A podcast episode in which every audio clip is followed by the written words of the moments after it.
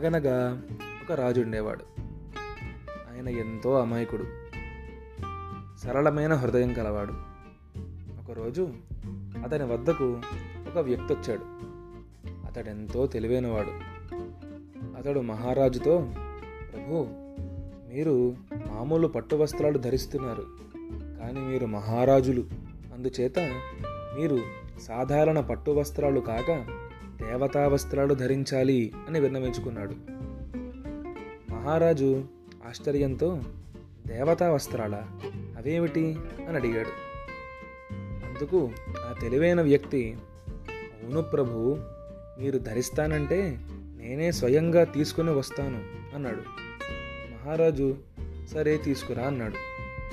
తెలివైన వాడు మహారాజుతో ప్రభు ఒక లక్ష రూపాయలు దయచేయండి. మిగతావి వస్త్రాలు తెచ్చిన అనంతరం ఇప్పించండి అని అడిగాడు. మహారాజు అలానే అని లక్ష రూపాయలు ఇచ్చాడు. మరునాడు తెలివైనవాడు మెల్లమెల్ల మెరిసిపోతున్న ఒక అందమైన పెట్టెను తీసుకుని వచ్చి సభామధ్యలో ఉంచాడు. అందరూ చాలా కుతూహలంతో దాన్నే చూస్తున్నారు.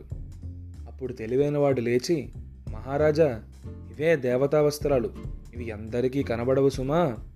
శీలవంతమైన తల్లిదండ్రులకు జన్మించిన వారికి మాత్రమే ఇవి గోచరిస్తాయి. ఎవరికైతే వేరే తండ్రి ఉంటాడో వారికి కనిపించవు అని చెప్పి ఆ పెట్టెను తెరుస్తాడు. అందులోని దేవతా వస్త్రాలను తీస్తున్నట్టుగా చేతులు కదుపుతున్నాడు. ఇదిగో చూడండి ఇది తలపాగా ఎంత గొప్పగా ఉందో ఇది ధోవతి ఎంత అందంగా ఉందో అంటూ ఉంటే సభలో వారందరూ కూడా అవును అవును ఎంత చిత్రంగా ఉన్నాయో అంటున్నారు. నిజానికి అక్కడ ఎవరికి ఏ వస్త్రాలు కనిపించడం లేదు. అసలు అక్కడ వస్త్రాలే లేవు. ఇవి ఎవరికి మాత్రం ఏం కనిపిస్తాయి?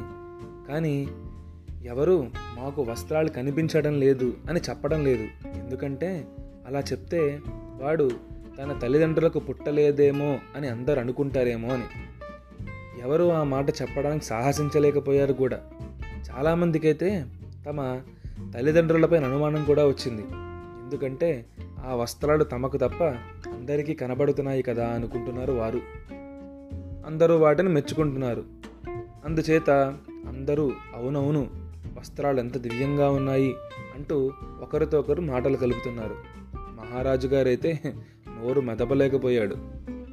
తెలివైనవాడు రాజుగారి వస్త్రాలు తీసివేసి దేవతా వస్త్రాలు ధరింపజేసాగాడు మహారాజా ఈ ధోవతి కట్టుకోండి ఈ అంగీ ధరించండి ఈ తలపాగా పెట్టుకోండి అంటుంటే రాజుగారు ఆ దుస్తులను ధరిస్తున్నట్టుగా అభినయించసాగాడు.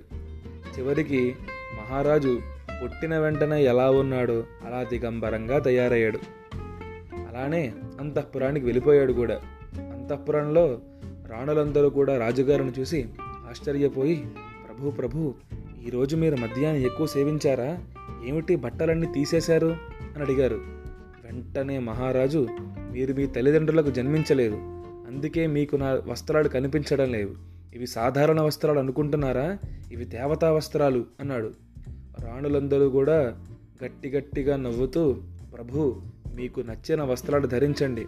కానీ కనీసం ధోవతి మాత్రమైనా మన దేశంలో తయారైంది ధరించండి అయ్యా అని గట్టిగా నవ్వుకుంటున్నారు.